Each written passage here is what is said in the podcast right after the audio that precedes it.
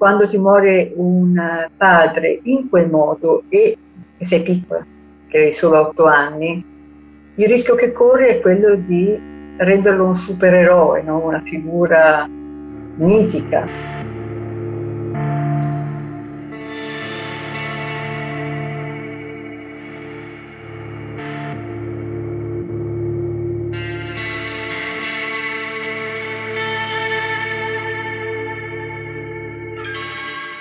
Invece è stato molto importante recuperare quella che era la sua attività politica, i suoi valori, i suoi affetti, i suoi interessi culturali che erano estremamente ampi, senza bisogno di farne, di farne un Tutto questo anche perché io ho, ho sentito la necessità e il dovere di restituirlo alle mie figlie, che questo nonno non hanno avuto la possibilità di conoscerlo. È vero che eravamo piccole e poi siamo cresciute di colpo, però i ricordi belli non li dimentichi di com'era Pino, di quello che facevamo con lui, di com'era la nostra casa, che era una casa allegra con la porta sempre aperta, con eh, mio padre che appena poteva invitava gente a mangiare. Infatti quello che, che ci ha forse più pesato, a parte la mancanza di nostro padre, perché era quello che portava allegria in casa. È stato anche dover chiudere la porta la sera. Mia nonna, la mamma di Pino, quando veniva a trovarci, usciva e ci raccomandava sempre di chiudere a chiave la porta. Ecco, infatti la nostra porta da quel momento si chiuse.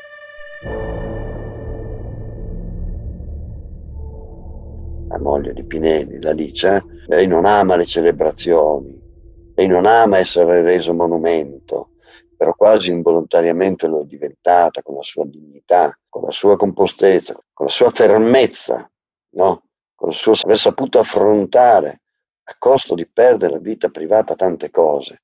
La lotta per la verità è diventato un simbolo e un punto fondamentale della storia del nostro paese che dovrebbe essere insegnato nelle scuole.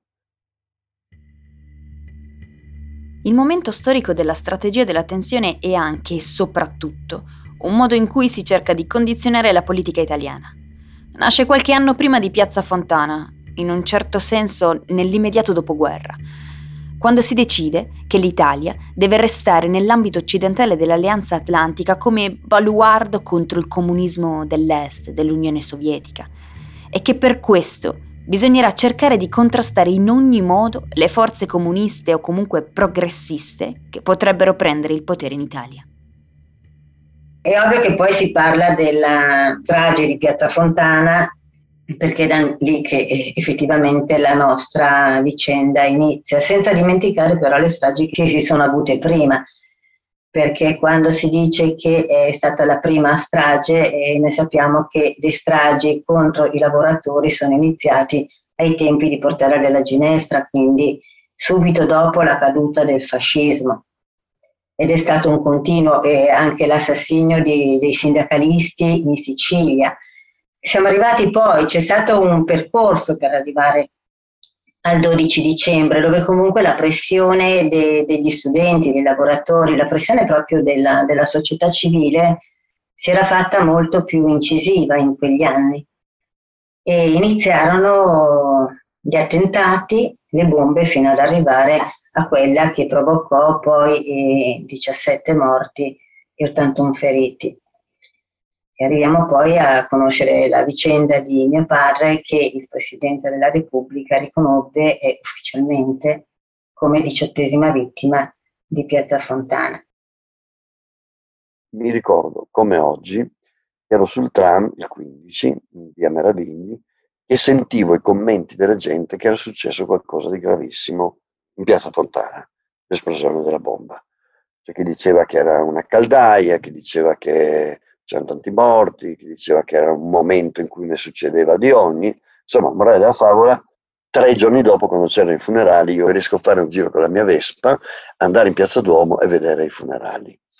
Ecco, l'impatto di quei funerali su di me è stato fondamentale, perché nonostante non avessi, diciamo così, i mezzi per un'analisi di quello che fu politica, di quello che era successo in quel momento, che stava succedendo in quel momento, capì che era un momento fondamentale. Io riuscii a entrare dentro dove c'è il bagno pubblico, ero riuscito a inserirmi lì e tu devi pensare che erano gente, grappoli umani appesi ai lampadari accesi.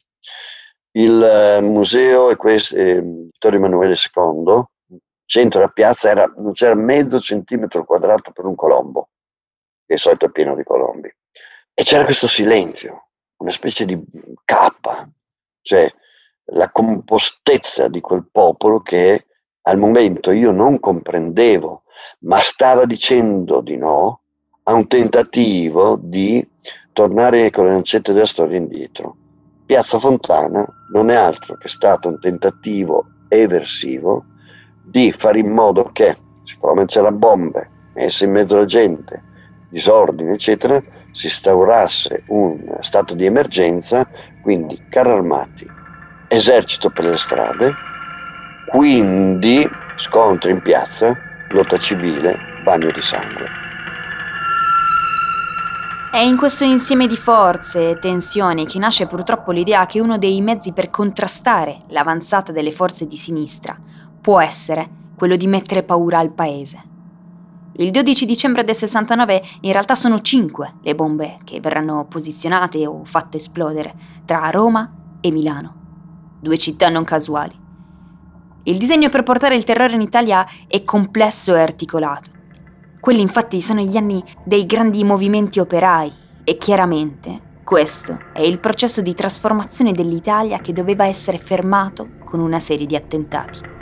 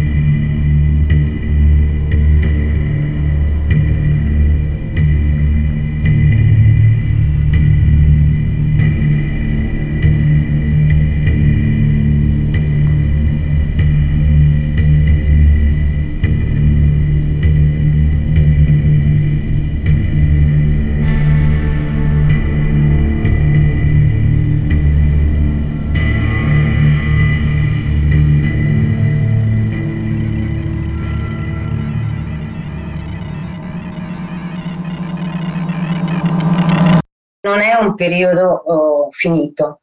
E a volte di, ricordo delle istanze che vengono portate avanti ancora adesso. Ad esempio nel 69 eh, alla Camera c'era un disegno di legge per il disarmo della polizia. Oggi noi ad esempio chiediamo che cosa? L'identificazione dei poliziotti attraverso un numero.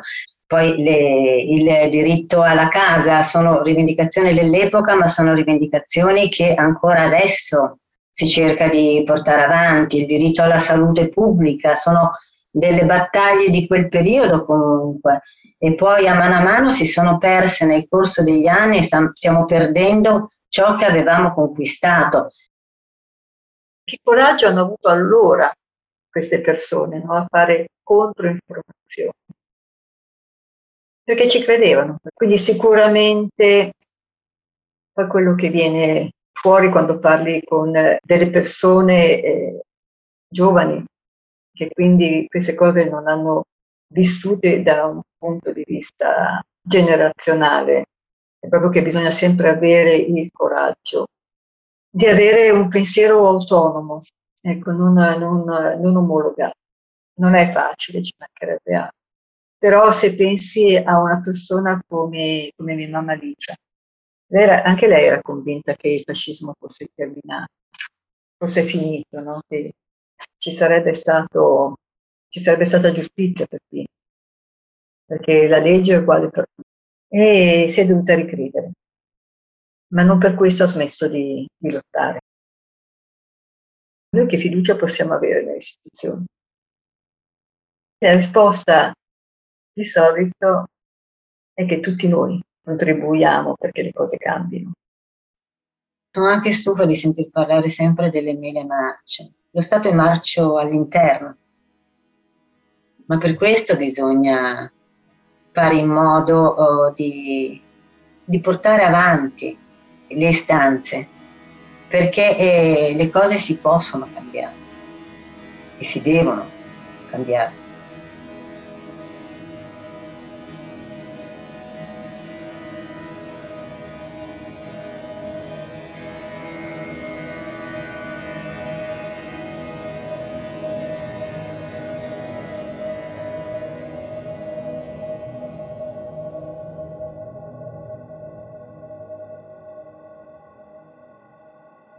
Lui è diventato il logo simbolo di quel tentativo di evitare che l'Italia tornasse al fascismo. È diventato per eh, un fatale destino orribile, lui con quella sua morte, avvenuta come dicevo prima, eh, purtroppo non ci sarà una sentenza definitiva. La sentenza definitiva c'è già. C'è questa sentenza che dice che lui, dopo dei interrogatori un po' lunghi, no, trattenuto in maniera illegale, non c'era mandato di cattura, non c'era mandato di, di niente, cioè, tenuto lì così. Un cittadino non può essere arrestato e tenuto fermo. È stato di fermo se non dopo una denuncia, se non dopo un foglio scritto. Lui era lì così. Dopo una giornata, due di interrogatori pesanti, dicono che si avvicina a finestra e va giù. Io questa storia non ci credo. Io credo che le persone che erano lì sapevano benissimo altro, quello che è successo e di fatti le prime dichiarazioni pubbliche di coloro che erano nella piccola stanza della questura di Milano sono volo come se si buttava da un trampolino, si butta con un balzo felino. Sono cinque testimonianze che concordano in questa direzione. Poi, quando si farà il processo, il commissario Calabresi, che era il responsabile di quell'ufficio, si farà il processo a lui perché è lui che accusa lotta continua il giornale che tutti i giorni lo attaccava pubblicamente per essere, diciamo così, l'assassino di Pinelli. Lui denuncia l'hotel, lotta continua, fanno processo e quando vengono interrogati i, per, i personaggi che erano in quella stanza, cambia completamente la versione. Licia Rognini, la moglie di Pinelli, dice: Avere giustizia è che tutti sappiano la verità. Se avere giustizia vuol dire che tutti sappiano la verità, qual è la più grande forma di ingiustizia? Fare in modo che nessuno sappia la verità. Per questo Piazza Fontana è una grande ingiustizia. Allora quel poco di verità che sappiamo, bisogna continuare a dirla. Bisogna continuare a dire che Pinelli era innocente, che fu ingiustamente accusato, che gli anarchici in generale non sapevano nulla e che quella strage fu fatta e organizzata dai fascisti, con copertura di servizi dello Stato e di ambienti non necessariamente fascisti, ma sicuramente ultraconservatori. E fu fatta nel disegno preciso di trasformare l'Italia in un paese non democratico, per arginare quella che era l'avanzata delle forze di sinistra, progressiste, nel paese. Pino Pinelli, oltre a essere un innocente ingiustamente accusato, era molto, molto altro. Lui era diventato anarchico molto giovane perché a dieci anni aveva abbandonato la scuola e il suo primo datore di lavoro fu quello che per aiutare la famiglia ovviamente aveva dovuto lasciare la scuola. Tra l'altro era una situazione molto frequente in quel periodo e il suo primo datore di lavoro era un anarchico che gli diede da leggere i primi libri eh, sull'anarchia e lui si appassionò. Molto giovane, tra l'altro, divenne poi staffetta partigiana nella Brigata Franco.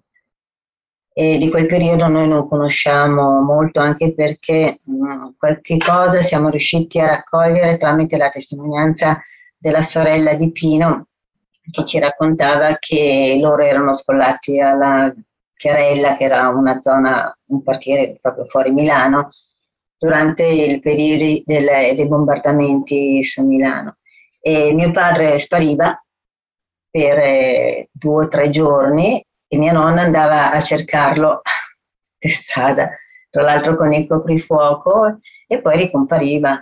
Poi con eh, la fine della guerra il suo impegno politico di mio padre si è sempre mantenuto. Era parte attiva del momento che stava vivendo, di una persona che era giovanissimo quando c'era la guerra, che non aveva potuto continuare a studiare, che aveva scelto da che parte stare da giovanissimo, che studia l'esperanto quando finisce la guerra, perché se ci sarà una lingua che permetta di abbattere le frontiere non ci sarà più guerra, che conosce Licia un corso di esperanto, Licia, mia mamma, e vive il suo tempo e quindi è molto attivo, molto attivo nel, nel sindacato, è molto attivo eh, a livello politico, organizza convegni, dibattiti, partecipa alle manifestazioni, si occupa di non violenza, di antimilitarismo, eh, di pacifismo e eh, di obiezione di coscienza al servizio militare. Era la sua attività illegale, come posso dire, era sicuramente una persona che si confrontava con la realtà e che aveva questa grande speranza eh, e utopia di, di poter raggiungere una società diversa, con maggiori diritti per tutti. Chiaramente non era l'unico che aveva questa speranza. Sai, ripercorrere tutto quello che abbiamo passato dopo, ma pensare a quanto fosse bella, fosse stata bella la vita di Pino, nel senso impegnata e in questa visione dell'uomo come uno nell'universo assieme ad altri. E anche il fatto che Pino ha lasciato questa lettera, che purtroppo è diventato il suo testamento, ma sul comodino quella sera lasciò il libro di Gandhi perché sì, era un pacifista convinto, ma non eh, nel senso lo scrive anche nella lettera, ma non pronto a subire violenza e quindi una forma di resistenza pacifica.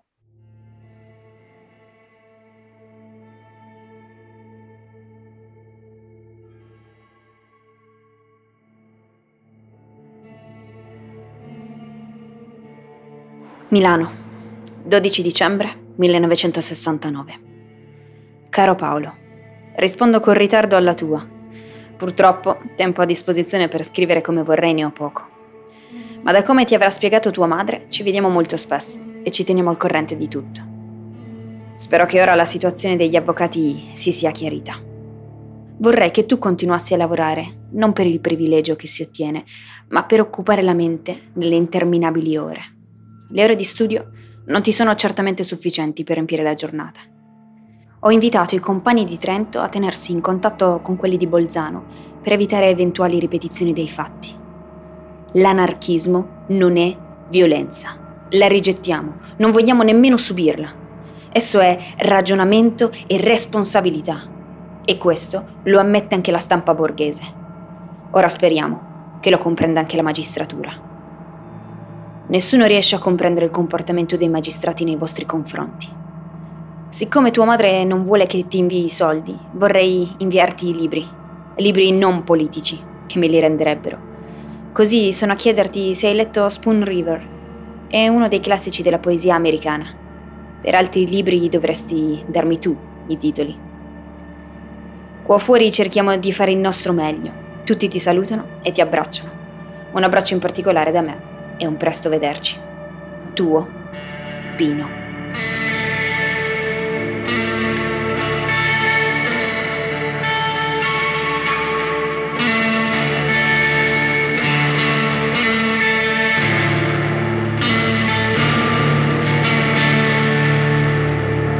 Avete ascoltato Piume, un podcast di Becco Giallo. Musiche di Marco Tabacchini Montaggio Produzioni Rumorose. Grazie a Francesco Barilli, Renato Sarti, Claudia e Silvia Pinelli.